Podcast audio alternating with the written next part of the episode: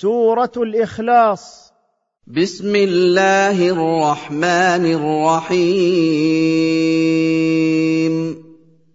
قل هو الله أحد.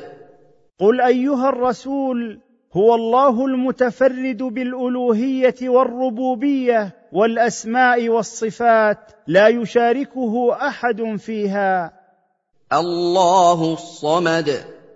الله الذي كمل في صفات الشرف والمجد والعظمة الذي يقصده الخلائق في قضاء الحوائج والرغائب.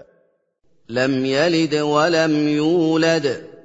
ليس له ولد ولا والد ولا صاحبة. ولم يكن له كفوا أحد.